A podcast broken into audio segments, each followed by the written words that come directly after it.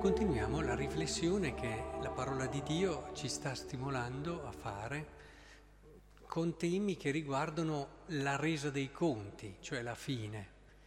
E dicevamo in questi giorni come non dobbiamo vedere questo con paura, con ansia, ma è un invito piuttosto a vivere con intensità le giornate che abbiamo.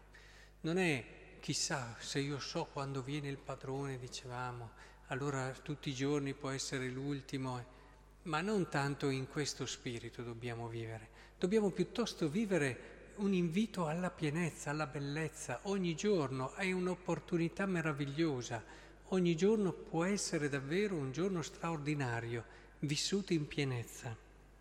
E inoltre anche questo discorso che noi facciamo, anche questa questa sera è un discorso che vuole invitare a quel senso di responsabilità che è fondamentale, un senso di responsabilità che deve essere visto come in senso positivo, come modo di gestire al meglio la propria libertà. Anche qui a chiunque, ha, eh, a chiunque fu dato molto, molto sarà chiesto, a chi fu affidato molto sarà chiesto molto di più. Abbiamo delle qualità abbiamo dei doni, abbiamo la responsabilità di viverli nel modo più bello e più pieno.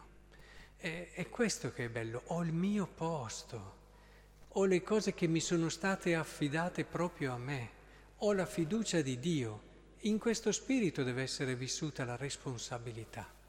Non dobbiamo anche qui viverla solo come timore, paura, perché chissà poi cosa mi viene chiesto se...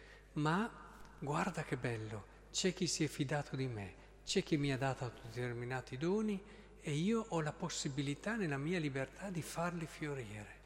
Ecco, questo è il giusto modo di vivere la responsabilità, che ci porta poi a dare ancora di più, perché in fondo quando siamo animati dalla paura, appena sappiamo che siamo lì, che possiamo essere al 6, va bene, basta. Ma quando invece c'è la responsabilità fondata sulla libertà, allora diventa anche bello il vivere sempre di più, impegnarsi sempre di più, trovi il gusto del bene che fai e allora non ti fermi più, arrivi a dare tutto te stesso.